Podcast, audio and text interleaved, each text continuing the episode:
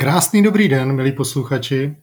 Vítáme vás u našeho podcastu, který jsme nazvali Judikatura.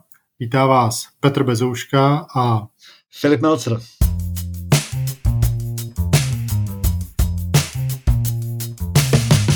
Dneska se potkáváme již po 13. a opět šťastné číslo jak pro koho.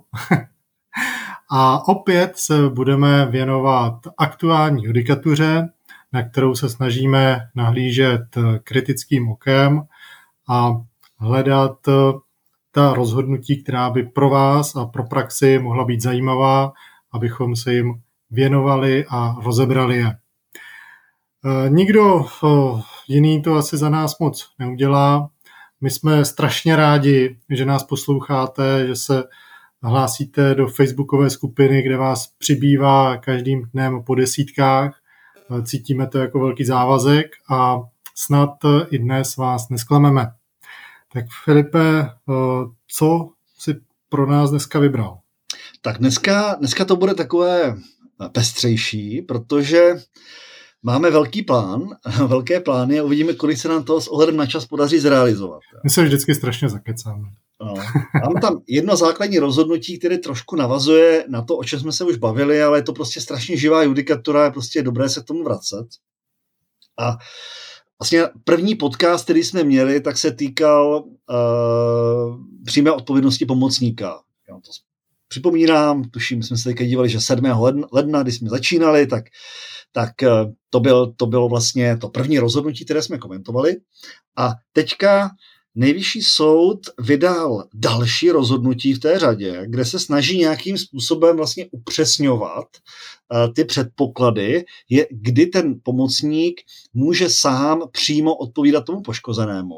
A tohle rozhodnutí je zajímavé z toho důvodu, že zatímco ty předcházející rozhodnutí říkali ne, nejde to, nemůže odpovídat. Odpovídá ten principál nebo ten, kdo použil toho pomocníka, ale pomocník sám napřímo neodpovídá. Tak tady je první rozhodnutí, kde vlastně Nejvyšší soud říká pozor, takhle to automaticky není. Ta odpovědnost, ta přímá odpovědnost pomocníka tam být může. Jo, takže proto jsme se k tomu dostali. V té souvislosti zmíníme ještě jedno rozhodnutí důležité, které se toho pomocníka týká, to je to rozhodnutí starosta, tak sám na to Nejvyšší soud odkazuje, tak si o to řekl, protože to rozhodnutí teda to je pecka. A potom, uvidíme, jak to budeme s časem, ale je tady hrozně zajímavá věc, ještě, a to bych byl skoro pro, že bychom si to nechali, kdybychom to nezvládli dneska, tak si to necháme na příště. A je to strašně zajímavé rozhodnutí, kdy se taky teda jedná o škodu, a teďka na dlouhou dobu to musíme ze škodu, když to se týká jenom částečně škody. Jedná se o to, že někdo přepravoval nějaký sudy s chemikálií, s kyselinou, ty sudy, ten zákazník, který to i sám nakládal do toho auta, toho náklaďáku, tak tam špatně upevnil, ty sudy vytekly a poškodili to auto. A teďka je otázka, jestli ten přepravce, dopravce, jestli může mít nějaký nárok vůči tomu zákazníkovi, který tam vlastně sám ty sudy upoutával nebo ne. Jo. A je tam argumentace hodně veřejným právem a vznikají tam hrozně zajímavé otázky, do jaké míry nějaká veřejnoprávní regulace může limitovat soukromoprávní nároky těch zúčastněných osob. Takže to samo o sobě je to úplně excelentní případ k paragrafu 1 odstavec 2 občanského zákoníku, že uplatňování soukromého práva je nezávislý na uplatňování práva veřejného. Z toho hlediska je fantastický. A má to i ten takový ten ocásek z náhrady škody, protože tam je hrozně zajímavý, že poškozený, ten, kdo se domáhal ty náhrady, nebyl vlastník toho auta, ale byl to leasingový nájemce. A teďka je otázka, jestli leasingový nájemce je také oprávněná osoba, která může v důsledku porušení nějaké zákonné povinnosti někým jiným, tak jestli potom škůdci může i leasingový nájemce požadovat náhradu. Takže to je taková spíš ochutnávka toho, co nás možná dneska bude čekat, jestli na to bude čas. A teď se dostáváme k tomu hlavnímu, k té přímé odpovědnosti pomocníka.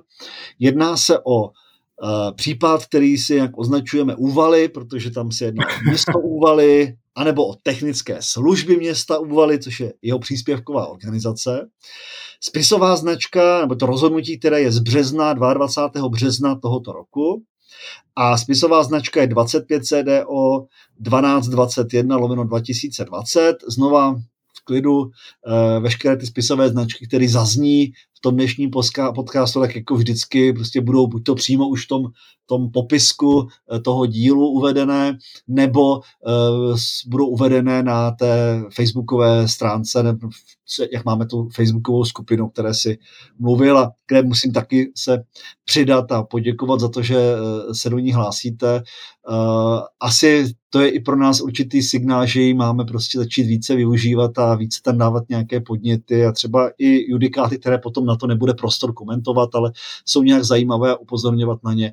Takže to si myslím, že určitě bude ten směr, jak se tahle facebooková skupina bude vyvíjet, jo? Že tam bude těch judikátů podstatně víc zajímavých, než který my můžeme komentovat, ale když je vás tam tolik, tak to prostě musíme využít, protože to je úplně skvělý. Tak o co se jedná v tom rozhodnutí? Jedná se o to, že aspoň tak, jak jsme z toho ten skutkový stav poznali, ono to nebylo tak úplně jednoduché, ale město Úvaly někde zbudovalo nějakou stavbu dešťové kanalizace. A pak se ukázalo, že tato stavba dešťové kanalizace byla nepovolená, jednalo se o černou stavbu, to znamená v rozporu s veřejnoprávními předpisy. Neřešíme vůbec soukromý právo, ale v rozporu s veřejnoprávními předpisy. A stavebním úřadem bylo to město vyzváno, aby tu kanalizaci odstranilo, tu černou stavbu, aby odstranilo.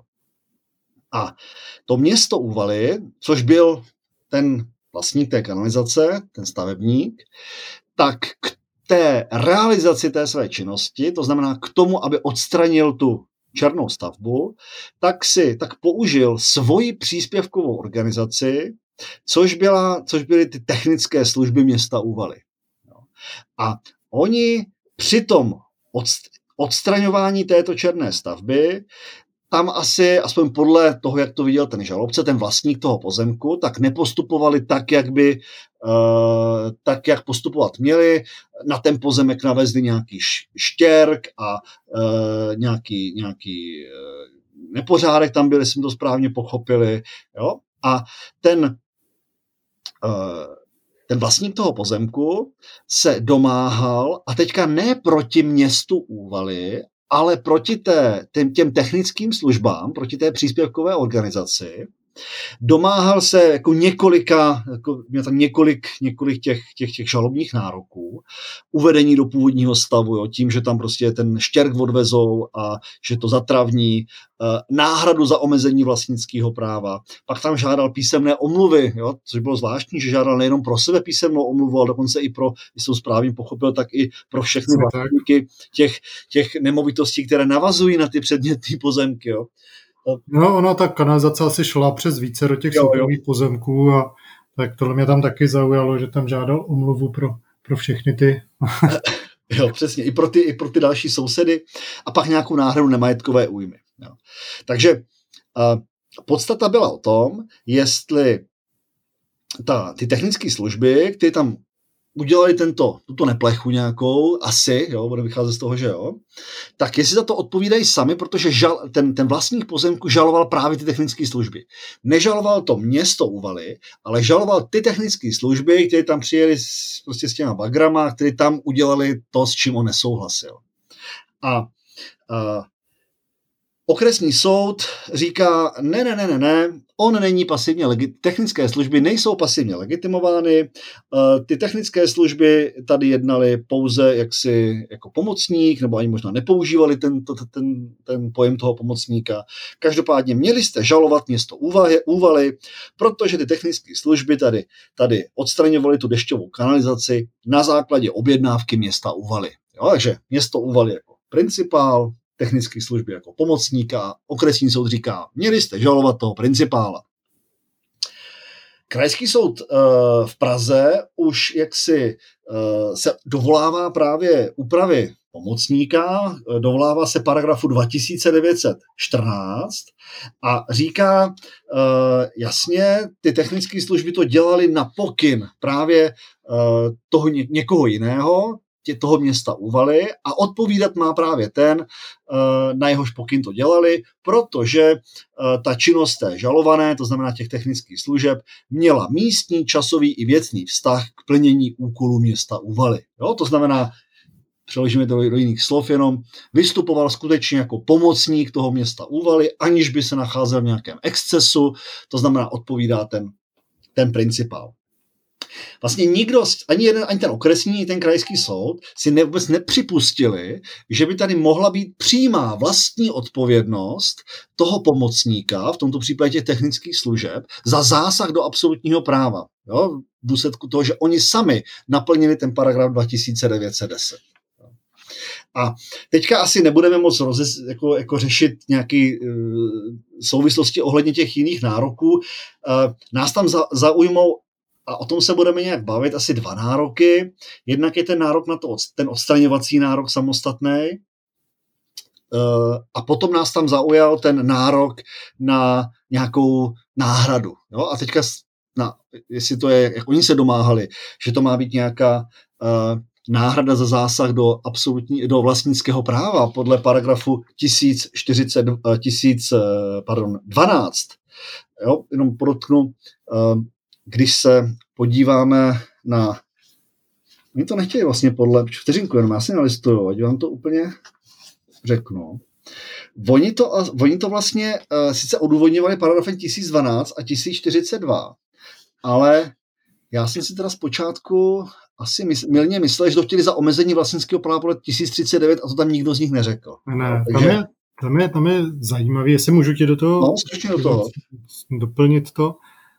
Tam je strašně zajímavý, aspoň z toho, vlastně, jak to ten nejvyšší soud převyprávěl a co z toho vybral, tak že ten okresní soud, pokud jde vlastně ten nárok na uvedení těch předmětných pozemků do původního stavu a zaplacení té náhrady za omezení vlastnického práva, tak se odkazoval vlastně na paragrafy 1012 a 1042. A tyhle nároky vlastně vůbec nešel jakoby někde formou nějaké náhrady škody. Ale potom, když to už přešlo na ten krajský soud... Ten už má 90, už to vidím. Který tam už vlastně vložili ten 2214, tak už tam odkazuje i na paragraf 2210. Ale zároveň pořád odkazuje i na paragraf 1042. Jasně. Takže z toho vlastně jakoby pro nás dva, jak jsme si tak o tom jako předběžně něco říkali, tak není moc zřejmé, vlastně co je základem toho nároku, o co to jako opírají a co se tam mělo i prokazovat to, což je jedna stránka té věci, o které se chcem bavit. A pak je samozřejmě otázka další, a to je vztahu a přičitatelnosti vlastně toho, co se tam stalo, jestli to půjde čistě za těmi technickými službami, nebo jestli i za tím městem Úvaly a na základě čeho. A nebo naopak, jestli jenom za tím městem Úvaly. A nebo jestli jenom za tím, tak. No, protože to rozhodnutí, tak jak je vlastně postaven ten skutkový stav, tak některé asi důležité okolnosti z něj nejsou poznat, takže nemůžeme úplně říci, jestli to rozhodli nějak jako správně nebo ne, ale spíš je to otázka toho, co tam nevidíme a co by tam asi mělo být viděno. Tak já také dokončím ještě ten nejvyšší soud, tak se tomu staví ten nejvyšší soud. A nejvyšší soud se vlastně zabýval primárně vůbec a přezkoumal to rozhodnutí optikou té možné přímé odpovědnosti pomocníka. On tam řeší ještě jiné věci, protože v průběhu toho dovolacího řízení zemřel ten žalobce a teďka tam byly ty náhrady i té nemajetkové újmy v podobě nějaké omluvy, takže tam to pozastavoval. To vůbec nebudeme se tím zabývat tady. Pardon. A nejvyšší soud tady říká, tak k té přímé odpovědnosti pomocníka říká, vycházíme z paragrafu 2914, zdůrazňuje, že už se tím zabýval ve dvou rozhodnutích, jednak v tom rozhodnutí 25 CDO 1029/2021, kde se řeší ta otázka odpovědnosti zaměstnance. To je to rozhodnutí, o kterém byla vlastně ta první judikatura. A pak je tam druhé rozhodnutí, které se týká odpovědnosti starosty. Jo, 25 CDO 2386/2020. Znova prosím vás, nic si nepište, všechno budete mít napsáno jednak na tom Facebooku a myslím si, že někdy ty hlavní spisové značky budou i v tom popisu vlastně celého tohoto podcastu. O té odpovědnosti starosty jsme nemluvili a určitě to dneska musíme říct, jo, protože to rozhodnutí jako je fakt, jako to si zaslouží. Mě vůbec překvapuje, že nejvyšší soud to odkazuje. Jo, já si myslím, že to měli taktně přejít, že se to nestalo, všichni jsme to tak, že to nestalo a mohlo by to... My jsme to doposud také taktně přecházeli. Ano, jo, protože prostě jsme pochopili, on to bylo, myslím, jako chvíli to časově předcházelo toho zaměstnance, jestli se nepletu, jo. A já se jenom podívám, ano, to rozhodnutí starosta byl 6.10. a zaměstnanec byl 26.10., oba dva z 2021, takže proto jsme říkali, že vlastně to klíčové bylo až v rámci té odpovědnosti zaměstnance, tím pádem jsme starostu, jsme řekli, toho vlastně tím jako i překonali, ale když na něho odkazujou, tak se tím musíme zabývat, že jo. Jo. A teďka tady nejvyšší soud víceméně popisuje a stručně podává ten obsah toho rozhodnutí ve věci toho zaměstnance. To znamená, říká tam, že zásadně ten pomocník má odpovídat. Jo? Zásadně má odpovídat. Říká, není dán přesvědčivý důvod, proč by pomocník měl být povinností k náhradě zprostěn jen díky tomu, že povinnost k náhradě nese i další osoba. Jo? Má úplnou pravdu. Jo? Používá tam ty argumenty z toho rozhodnutí, to riziko insolvence a tak dále. Z té hezké půlky do toho rozhodnutí? Prosím? Z té hezké půlky do toho rozhodnutí. Přesně tak. Jo? A to úplně jakoby v pohodě, nechme to vůbec být. Odkazujeme na ten první podcast. A to znamená, říká, v obecné rovině je tedy nutné přijmout závěr, že poškozenému současná právní úprava zásadně neupírá přímý nárok na náhradu škody i vůči pomocníkovi. A to je tahle věta, nebo to je to, proč jsme to znova vzali na ten podcast. Jo? Protože z toho rozhodnutí o tom zaměstnanci se v praxi poměrně rozšířil dojem, že vlastně ten pomocník vůbec neodpovídá, že se nic nemění, jedeme tak, jak to prostě bylo po staru. Jo. A to není pravda. Jo. My jsme to podcastu jsme to, myslím, docela podrobně rozebírali. To není pravda. A tady to ten nejvyšší soud zdůrazňuje, že to není pravda. On pouze říkal, tam argumentuje na ten jazykový výklad, nechci to tady vůbec řešit, jo, první podcast. A pak tam popisuje ty specifika českého právního prostředí a teďka říká, to klíčový, kdy teda ten pomocník přímo odpovídat bude nebo nebude. A říká, právě míra autonomie, či naopak závislosti pomocné osoby vůči osobě hlavní, je rozhodující pro posouzení, zda převáží samostatná odpovědnost hlavní osoby, respektive kdy je dostatečný důvod, aby samostatnost pomocníka byla důvodem k založení jeho vlastní povinnosti k náhradě. To znamená, nejvyšší soud se na to dívá tak, že mám nesamostatného pomocníka, ale i ten nesamostatný pomocník je málo nesamostatný, anebo víc nesamostatný.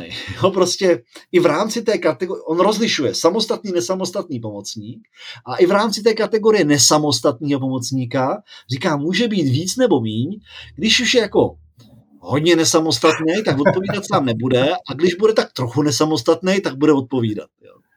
A říká, rozhodné je zejména zda osoba provádí činnost pro jinou osobu podle jejich pokynů, příkazů, pod její odpovídající kontrolou a je vůči ní v podřízeném postavení. Jo. A říká vlastně potom jenom k tomuhle z tomu posouzení, to ten soud vůbec nedělal, vytkl vlastně tomu odvolacímu soudu, že vůbec neřešil to provázanost těch osob a že to vůbec neřešil, nemá k tomu dostatečná skutková zjištění a to byl ten důvod, proč to vrátil zpátky. Jo? To znamená, ten důvod nebyl primárně to, že by řekl, tady má být přímá odpovědnost. On jenom říká, že v případě, že tam bude že se musíme zabývat tím, jak moc nesamostatné je a když bude teda hodně nesamostatné, tak ta odpovědnost tam není a když bude méně nesamostatné, tak ta odpovědnost, přímá odpovědnost pomocníka tam bude. Jo? A já musím říct, že prostě mi to pořád nedá, pořád nad tím kroutím hlavou, protože jako jestli si pamatujete, tak vlastně v tom rozhodnutí zmiňuje i jiný názor na řešení, že které připouští tu přímou odpovědnost toho pomocníka. A říká, ale tady tyto jiné názory, ty vytváří nějaký právní problémy a neposkytují jasnou odpověď a není to úplně jednoznačné řešení. Jo? A když si na to vzpomenu a podívám se na to, tak já teda nevím absolutně, jako kdyby mě teďka někdo řekl, jestli má nebo nemá odpovídat, já prostě nevím. Na základě té dosavadní judikatury já nevím. Holt si musíme vyčkat nějakého, teďka rozhodne ten krajský soud, ten nějak rozhodne, pak půjde dovolání k Nejvyššímu soudu a Nejvyšší soud prostě arbitrárně řekne tady jo, tady ne. Jo? A stanoví nějaký kritéria, který prostě samozřejmě z toho zákona vůbec neplynou. No. Takže to do kontrastu s tím chci dát toho starostu. Jo? Takže teďka, než se dostaneme k těm jednotlivým vlastně skutkovým podstatám a 2914 a tak dál, tak ještě vytáhnu toho starostu. Teda. Furt o tom mluvím tady. To by leží hodně v žaludku, já vím. Ale leží, no ale hlavně prostě, jestliže říkáme, že rozhodující bude ta míra té samostatnosti, mm-hmm. Jo? Tak jenom o co se jednalo o starosty, to bylo rozdíl zajímavý. Zase je to rozhodnutí, které se týká teda ochrany osobnosti. To rozhodnutí se ke mně dostalo v anonymizované podobě a když se podíváte dneska, jak jsou vlastně anonymizována ta rozhodnutí o ochraně osobnosti, tak tam i ta omluva je vlastně jako vypuštěná. Jo? Takže my vlastně nevíme, jako co tam bylo špatně nebo na co si tam kdo stěžuje. Jo? Ale ta anonymizace často je velmi nedůsledná nebo prostě je nedůsledná. Případně velmi často pomocí Google během asi půl minuty jsme schopni jako zjistit, o co se jednalo, a takže ta anonymizace nejenom, že je nedůsledná, ale vlastně úplně zbytečná. Nicméně z toho samotného textu vyplyne nakonec, že tam se jednalo o to, že starosta se vlastně staral o majetek té obce, a v rámci správy majetku obce, to znamená ne při výkonu veřejné moci, jo, ale v rámci správy majetku obce, měl prohlásit asi, že žalobci tam pokáceli nějaký tůje, které bez souhlasu vysázeli na obecních pozemcích. Jo. Takže tohle to chápali ti žalobci, říkali, že to není pravda, cítili se tím nějakým způsobem dotčeni a zažalovali starostu. Jo. A teďka samozřejmě zase otázka, kdo případně odpovídá, jestli starosta nebo obec. Jo? Ani se neřeší moc to, jestli to je dostatečně difamující nebo není. Jo? A nejvyšší jsou tam, jako ten postup je uchvatný. Tak zaprvé správně říká, že tohle to bylo v souvislosti se správou majetku obce, že to nemá rozhodování o právech a povinnostech, to znamená, není to výkon veřejné moci. Což je hrozně důležitý, protože kdyby to byl výkon veřejné moci, jsme v zákoně 82 roku 98 sbírky, jo, a vůbec vlastně občanský zákoník, tam řešíme jenom podpůrně, něco ten zvláštní zákon dovolí. Tady ne, tadyhle prostě jsme čistě v občanovi. Jo. A pak říká, pak odkazuje na 2914 a říká, když to není ten výkon veřejné moci, tak tady máme ten paragraf 2914 věta první, podle kterého platí, že byl-li neoprávněný zásah do osobnosti způsoben někým, kdo byl použit obcí k realizaci její činnosti, odpovídá za škodu jím způsobenou, v závorce nejde-li o exces obec. To znamená, nejvyšší soud říká, nejde o výkon veřejné moci, máme tam 2914 a z toho plyne, že odpovídá obec. Jo? Tak. První dějství této hry skončilo, jdeme na druhé dějství. Jo? A říká, tím pádem vlastně uzavírá to první dějství, že nenese ten starosta, jo, pardon, nenese starosta, tím říká jenom nese ta obec, jo. A říká, žalovaný by odpovídal v případě excesu a o žádný exces se tady nejednalo, jo. A teďka jde to dál, jo. A tam nejvyšší soud říká, zbývá posoudit, zda by žalovaný jako starosta mohl nést občanskoprávní odpovědnost za zásah do osobnostních práv spolu s obcí. To znamená, jestli by ten starosta mohl odpovídat společně s tou obcí. Jo. A teďka, a to je úplně neuvěřitelný, to jsem odstavec 17, toto rozhodnutí si přečtěte všichni, to stojí za to. Jo. Tady se říká, s ohledem na ustanovení zákona o obcích nelze starostu považovat za zmocněnce obce, neboť je jejím orgánem, jemuž zákon ukládá povinnost zastupovat obec navenek a není ani jejím zaměstnancem, Jak již bylo zdůrazněno, práva a povinnosti starosti jsou upraveny speciálním zákonem, super, to jsou, jo, zákonem o obcích. Jako jeden z orgánů obce vykonává funkci, která má veřejnoprávní charakter, a to i když jedná v rámci samostatné působnosti obce či správy jejího majetku. OK, to je určitě pravda, jo. A teďka se musí řídit tím zákonem o obcích, to je taky pravda. A teďka tam je ta věta, která to jako zabije úplně a říká: proto jej nelze považovat ani za jiného pomocníka ve smyslu 2914 a nemá tak povinnost k náhradě. Jo? Tak k tomu jenom. Za prvé, o 4 odstavce výš Nejvyšší soud říká, byl to pomocník obce a proto se to jeho jednání přičítá obci podle 2914. Tady říká, není to pomocník obce. Současně říká, že nemá tak odpovědnost k náhradě. Znova bychom jako rádi upozornili, 2914 neřeší odpovědnost pomocníka k náhradě. 2914 řeší, kdy se jednání pomocníka přičítá principálovi. Ale odpovědnost pomocníka je řešeno 2910 například v tomhle případě. To znamená, 2914 vůbec nesouvisí. Takže je to úplně zmatené. Za prvé, je pomocník pro účely, aby odpovídala obec, není pomocník, aby pro účely vlastní odpovědnosti, ačkoliv pro účely jeho vlastní odpovědnosti 2214 vůbec nehraje žádnou roli. Jo. A teďka, a proč o tom mluví téhle souvislosti s tím naším rozhodnutím?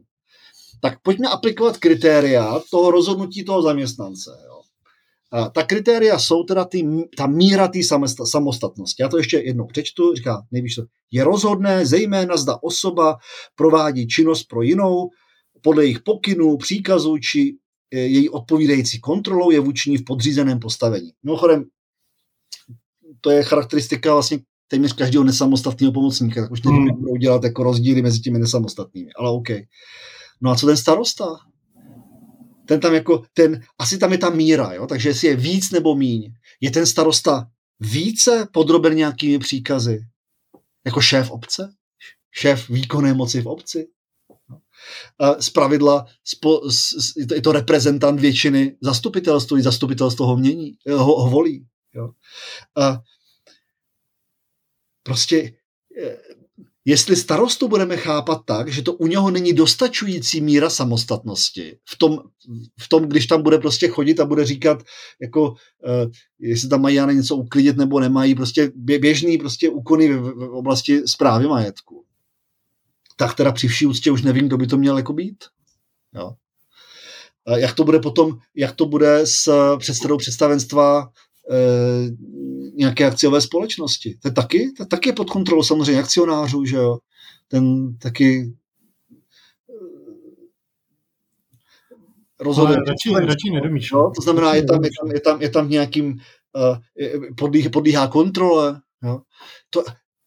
Říkám, kdybychom se tvářili, že se to nestalo, a jsem v pohodě, protože to byla nová úprava a já jsem to fakt chápal tak, že ten zaměstnanec to jako překonal, že jsou nastaveny nějaké kritéria, ale proč se na to odkazuje? Proč se to vytahuje tady tohleto? To rozhodnutí je to jednoduché, protože na to mají 2 rozhodnutí a když odkážeš na 2, tak už to vypadá jako, že se tomu věnuješ a že o tom něco víš. Jo, asi, tak to prostě se to vytáhne a dá se tam všechno. Jo. Že jsme to tam věnovali, ale a už se neřeší, že to bylo úplně blbě a že to vlastně nekoresponduje nejenom s tím jiným, co vydali později, ale ani vnitřně. Ale prakticky k čemu ta judikatura povede? Jo? Prakticky. Povede to k tomu, že ta kritéria jsou tak absolutně nejasný a vágní, že dopředu nejsme schopni říct vůbec nic. To znamená, my teďka musíme čekat v podstatě na budoucí judikaturu, která bude čistě arbitrární a bude podle nějaké spravedlnostní úvahy. Jo? A tady v jedné skupině případů řekne soud, tady ta odpovědnost má být, v druhé skupině případů řekne, tady být nemá, vymyslí si nějaký kritérium, který to odliší, ačkoliv věcně to asi... Jo? Už to nebude odlišovat, samozřejmě od starosty. Budeme tady mít kazuistiku a budeme si říkat, jo, tady máme judikát na tohodle, nebudeme v tom mít žádný systém a bude se prostě po třešničkách. A dopředu to bude hodně nejisté. Tak, no. Takže tím... a pojďme nechat těm zajímavější. To jsme si zaplakali, jo? Ne, tady... Tady vlastně, jo, řeší se tam ten 2214 a ten pomocník a je otázkou vlastně, jak se k tomu paragrafu 2214 tam vůbec dobrat. Jestli je tam ta přečitatelnost skrze ten paragraf vůbec možná, nebo jak s tím naložit, protože ono, jak jsem říkal na začátku, ono tam není vlastně vůbec jasné, kde ten nárok, který tam uplatňoval ten žalobce, má svůj základ. Respektive ono to vypadá, že ho tam asi nějak právně nekvalifikoval a že ty soudy pak se s tím nějak jako pohrály. Jo, on tam chtěl uvést ten pozemek do původního stavu, jaký byl předtím, než teda začali tam odstraňovat tu nepovolenou kanalizaci, ale vlastně ta naturální restituce v tomhle, nebo ten odstraňovací nárok, tak se může opírat de facto jak o náhradu škody, tak to může být klasická negatorní žaloba. Jo. A my vlastně i v té naší doktríně zatím nemáme úplně jako dobře tohle nějak rozpracováno a dá se říct, že ono je to ale strašně těžká problematika a je asi dobré se taky o tom nějak pobavit bez nároku na to, abychom dali úplně nějaké jasné stanovisko. Ale přesně pro posluchače vlastně jedná se o to, že když se půjde na náhradu škody, tak náhrada škody má jednak peněžní náhradu, že jo, ale má naturální restituci, uvedení do předešlého stavu. Jo? A negatorní žaloba má vlastně obsahuje v sobě jednak ten zdržovací nárok, to znamená zdržet se nějakého budoucího rušení, ale obsahuje v sobě i ten tzv. Odstraňovací nárok, to znamená odstranění těch negativních následků. A teďka je jako velká otázka, kdy můžu jít na tu vlastnickou žalobu a budu tvrdit s tím, že to je nějaký negativní následek, který já požaduju, aby on odstranil, anebo kdy jsem odkázaný na náhradu škody. Ta praktická relevance spočívá zejména v tom, že náhrada škody má jiný předpoklady. Mm-hmm. V deliktu zejména zavinění, že jo? Což u té vlastnické žaloby není. Pak je otázka promlčení. Jasně, promlčení. Mimochodem, vedou se debaty, jako, jak to říct, jako v doktríně, ale těch doktrinálních debat se účastní i někteří kolegové jaksi z Nejvyššího soudu. Vedou se debaty o tom, jestli přinejmenším ten odstraňovací nárok, který má jako svou nějakou blízkost k té restituční žalobě z náhrady škody, jestli by taky neměl podléhat promlčení. A v rámci té doktrinální debaty, říkám, které se ale účastní i soudci Nejvyššího soudu, tak, a nechci říkat teďka, jak oni s tomu vyjadřují, ale celkově převažuje názor, že by to promlčení tam být mělo. Jo? Já si třeba myslím taky. Jo? Ale teďka zatím nic takového judikatura neříká. Zatím judikatura vychází z toho, že vlastnické právo se nepromlčuje, z toho je součástí ochrany vlastníka a tím pádem je to nepromlčitelné.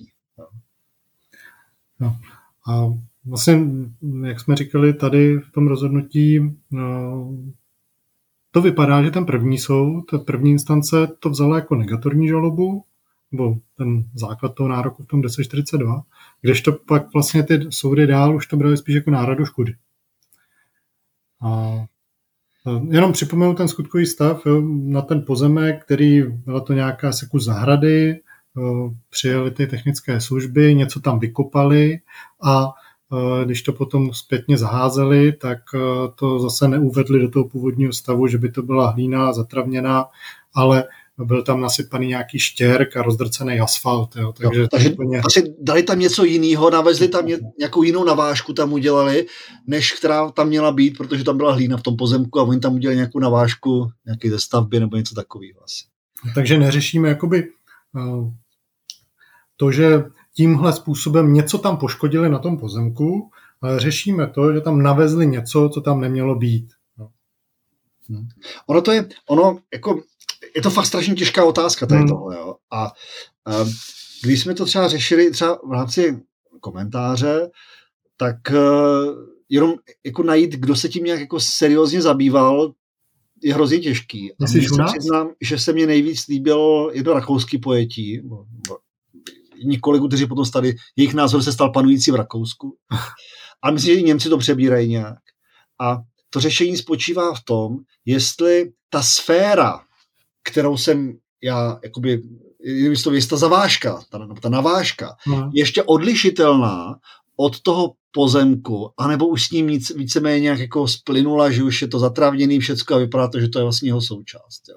A od okamžiku, kdy už je to jako splynulo s tím pozemkem v tom smyslu, že se to tam nějak zarostlo a prostě, jo, to vypadá to jako jeden celek, tak od toho okamžiku už je jenom ta restituční žaloba podle náhrady škody a do toho okamžiku je ale ještě možná ten negatorní nárok, ten odstraňovací nárok podle vlastnické žaloby.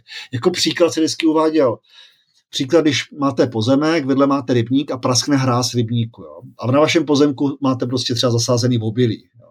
Tak co se stane?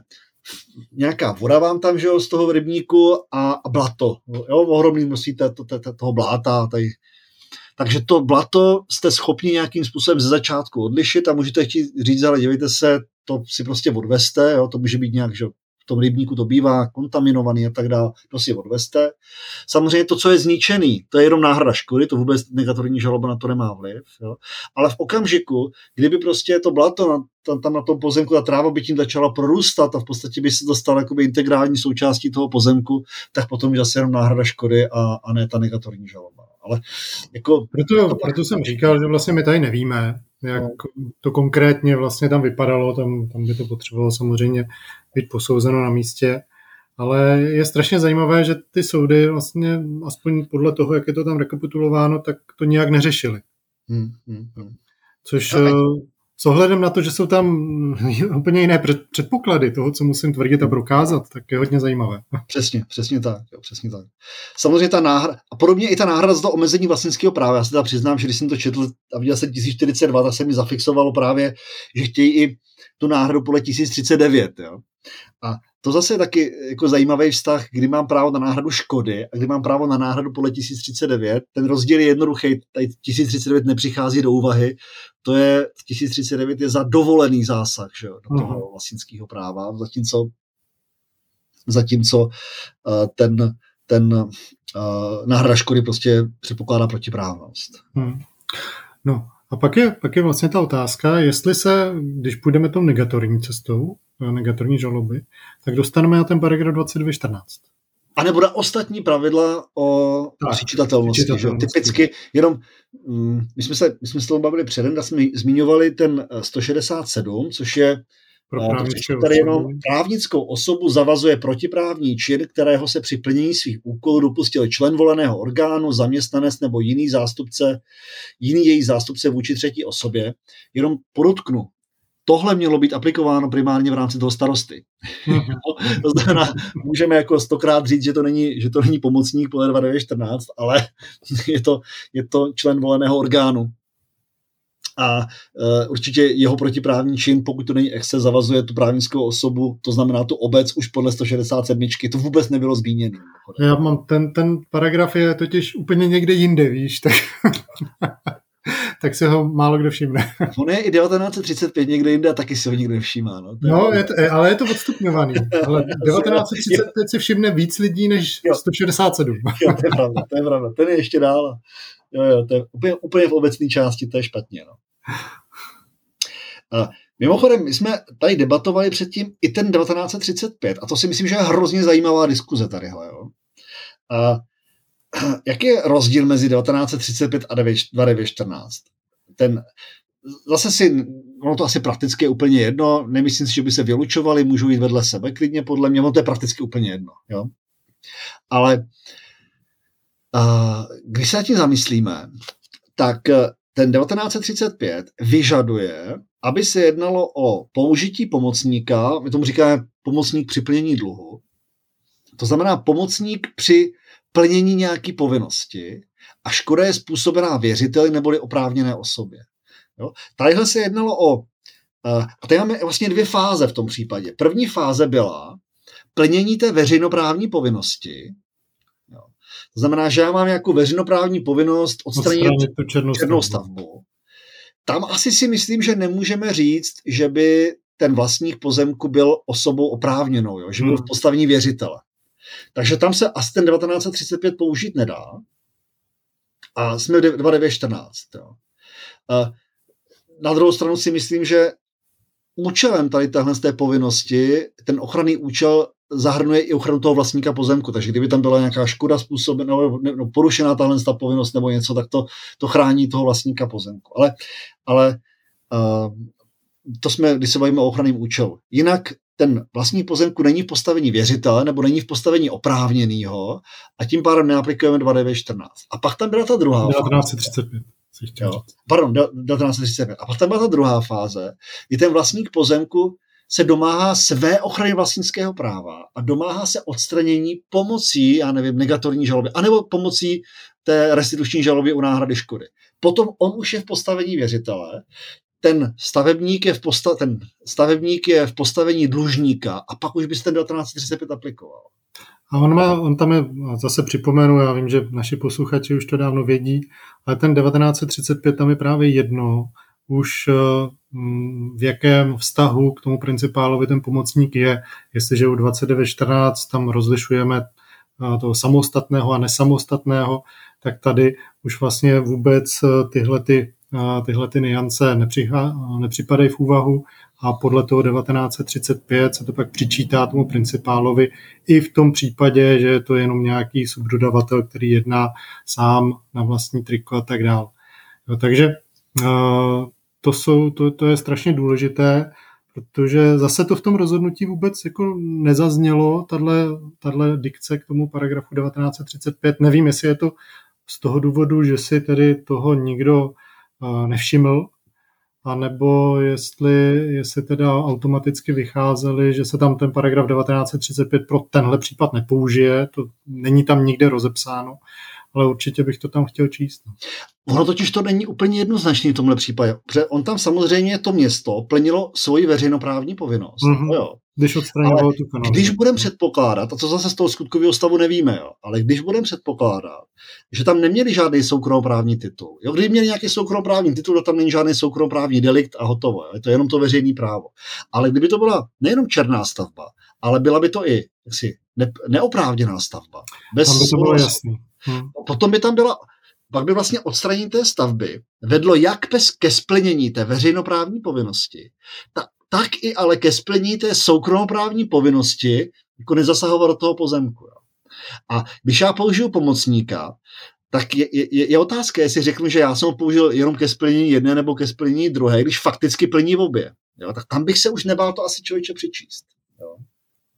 No, asi ještě jasnější by to bylo ve chvíli, když teda přistoupíme na to, že to je náhrada té škody, že tam tady ty technické služby nějakým protiprávním činem způsobily tu škodu a vnímali to tedy, že tam došlo k porušení toho pozemku, tak tam vidím tu vazbu na ten 29.14 z pohledu toho soudu velice jasnou. Ale tohle by tam asi mělo být rozebráno. Právě proč tedy ten 1935 ne, protože tam je to samozřejmě potom jakoby jednodušší se dostat na ty úvaly. Na druhou stranu on žaloval toho pomocníka. Přesně. My se tady bavíme o něčem, co vlastně ve své podstatě by mělo být úplně irelevantní, že jo? Protože všechny tyhle paragrafy 167, 1935, 2914 řeší odpovědnost toho principála, ne toho pomocníka. Jo. On si vybral ty technické služby, jo. Ať ten nárok teda založil, ať už na negatorní žalobě nebo na náhradě škody, tak pokud prokázal naplnění těch předpokladů, ať tam nebo tam, tak prostě se nebavíme o ničem a Úvaly můžou být happy, že do toho nebyli zatažený tímhle zatím způsobem a bude buď tedy dovozena odpovědnost těch technických služeb, nebo se řekne nenaplnil ty předpoklady té skutkové podstaty a nebude. Ale vlastně to rozhodnutí to zavádí zase jako úplně někam dál, kde by to vůbec nemuselo být. Já ještě tomu 1935 jednu věc jenom. Jo, problém je, proto se tady argumentuje tím 2914, protože nejvyšší soud si myslí, že 2914 upravuje i pomoc, i odpovědnost toho pomocníka. Jo. A je fakt, že 2914 je pravidlo, který vlastně velmi podobný máme teda v tom těch evropských principech deliktního práva, ale jako je pravda, že to není ustálená formulace. Jo, takže tam jako to, sice je to špatně, ale neční to z toho tak. Ale 1935 je už standardní formulace absolutní většiny občanských zákonníků po Evropě. Jo, absolutní většiny. A samozřejmě i podle 1935 na nejvyšší soud, když se říká, že odpovídá tak, nebo jako by to plnil sám, tak to sám znamená osamoceně, že jo. Takže i z něho to budou dovozovat. A to jsou jediní na světě. Jo. Tadyhle jako máme standardní ustálenou formulaci legislativní a jenom český nejvyšší soud tomu dává úplně jiný význam, než tomu dává jakýkoliv civilizovaný svět. A tohle to by vždycky mělo být jako veškerý varavný zvonky, by měly zvonit v tohle chvíli. Protože případů, kdy všichni se mýlí, v právu zejména, všichni se mýlí, jenom my to víme líp, těch je fakt málo. Ne, jako věta, že zahraniční srovnání nemůže převážet nad jazykovým, systematickým a historickým výkladem ani nad specifiky českého právního prostředí, je vždycky taková, jako co mě... Hele, já bych bral, kdyby oni tím specifiky právního prostředí řekli nějakou třeba specifickou nějaký princip, nebo že třeba u nás máme specifickou ochranu, intenzivnější ochranu zaměstnance, než mají všude jinde, a proto to tadyhle, to bych všecko jako bral, jo, ale prostě ne tady v tom, že budu chápat, že 2914 anebo ten 1935, že upravuje odpovědnost pomocníka. Já odkazujem na první podcast, tam jsme to dostatečně všechno rozebrali, tady už bychom znova přetřásali stejnou slámu. Ale důležité opravdu je, najednou se nám tu objevuje 29.14, pořád tady je to, že si soud myslí, že tam je založena i ta odpovědnost toho pomocníka, což samozřejmě není, a pořád to řeší dokola. Možná je to tím, že dřív to bylo... Jenom pro mě, řekla si, což samozřejmě není. Jo, ten 2914 nezakládá... Jo, takhle, jo, já jsem rozuměl, že v tom konkrétním případě není odpovědnost technických služeb. Ne. Pojďme říct, jak by to bylo správně. Jo, to řešení je úplně jednoduchý. Podle správného řešení by mělo být tak, že technické služby města Úvaly naplnili paragraf 2910, jednali protiprávně, musíme zjistit, jestli jednali zaviněně nebo nejednali zaviněně, jaký měli informace k dispozici a tak dál. Pokud dospějeme k závěru, že jednali i zaviněně, tak odpovídají podle 2910. Spolu s nimi odpovídají i města Úvaly, kterým se podle 167 přičítá protiprávní čin toho jejich pomocníka, anebo určitě se jim bude přičítat podle toho, no určitě se neměl říkat. Jo. To jsme si řekli, že nevíme. Jo, to nevíme ten skutkový stav, ale možná se jim bude přičítat podle 2914. Jo. Ten 1935 asi ne, to taky ty skutkové okolnosti bychom měli, ale to znamená 100% při správném řešení, tam máme odpovědnost těch technických služeb. Možná to máme přičítatelné tomu městu, jo? Ale pokud oni si je najali a řekli jim, hele, jako tohle, co tady vykopejte, tak si myslím, že bez jakýchkoliv pochybností i to město. Jo? A máme tam společnou odpovědnost obou dvou podle 2915. Solidární. Jo. Tohle z toho mělo být správně řešení. V podstatě jakoby jednoduchý případ. Jasně. Jo. Je zažalováno město Úvaly, je to solidární spoludlužník, může ho zažalovat na celý plnění, okamžikem, kdy zaplatí město Úvaly víc, než odpovídá jeho podíl, je potřeba stanovit podíl na té způsobené škodě, tak v rozsahu, který přesahuje jeho podíl, má následný regres vůči městu. Hotovo. Jo, jako není co řešit a jak by nám ty soudy mohly rychle rozhodovat, kdyby jsme znali právo, jo. Ale je to tak, jo.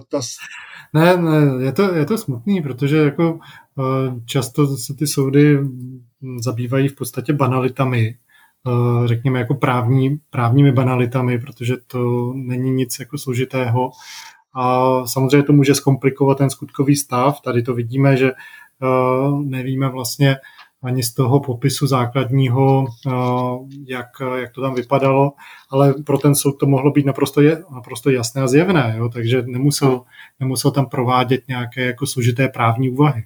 Přesně tak. No. Super, dobrý. Tak stihneme i to poslední. Ale já si myslím, že asi ne. Máme 10 minut do hodiny. A tam bychom jako přes ochranný účel, přes veřejnoprávní povinnosti, já si myslím, že bychom se rozpovídali až moc. Že si to necháme. Jak si to avizoval krásně dopředu, tak si navnadil a necháme si to na nějaký příští podcast. Protože to opravdu chce zase vzít to důkladně. Zvlášť popsat vlastně, jak se posuzuje ten ochranný účel, co všechno nám pod něj spadne, co ne. A jestliže tam máme likvidaci třetí škod, tak to už vůbec bychom nestihli. To je pravda. Tak jo, takže tak to si necháme na příště. Tím pádem ale jsme dnešně vyčerpali. Já myslím, že jsme vyčerpali sami sebe. Ale to hlavně, hele, tohle to přijde ještě, jo. To je začátek, ten nejvyšší se to nastavil tak, že nemáme žádný jasný kritéria dopředu. To znamená, aby jsme potom věděli, jak prakticky řešit ty případy, které budou nastupovat, tak holt musíme sledovat tu judikaturu, protože to budou čistě arbitrární rozhodování toho soudu. Jo. Pokud se třeba ještě z té judikatury, což bych byl rád, kdyby udělali, nějak neuhnou k nějakému rozumnějšímu řešení, ale bojím se, že to nebude. No, někdy je skoriguje ústavní soud, ale ani tady ústavní soud vlastně v tom neviděl problém, takže... Naopak, jo, ústavní soud přece proti tomu rozhodnutí ve věci toho zaměstnance šla ústavní stížnost a ústavní soud jsem postavil v podstatě tak, že jako téměř by bylo protiústavní, kdyby ten pomocník samostatně odpovídal. Jo. Tak, no. Čímž jako asi říká, že většina právních řádů Evropy nevyhovuje požadavkům českého ústavního práva, což je taky vždycky, když si tohle jako uvědomím, tak to je taky pecka tady to. No tak nekončíme dneska úplně pozitivně. Na rozdíl od ostatních případů. To zase někdy vynahradíme, protože soudy nás zásobují samozřejmě celou řadou špičkových rozhodnutí. No, tím jsme asi vyčerpali to, co jsme vám dnes chtěli sdělit v nějakém rozumném čase. Máte i vějíčku na to, čemu se budeme věnovat nejspíš příště. Na závěr bych chtěl ještě poděkovat Právu 21 a Honzovi Šlajzovi za technickou spolupráci. Je to vždycky všechno perfektně k publikaci připraví, abyste měli kvalitní poslech. A tímto se s vámi loučíme a těšíme se na poslech zase někdy. Nashledanou. Nashledanou.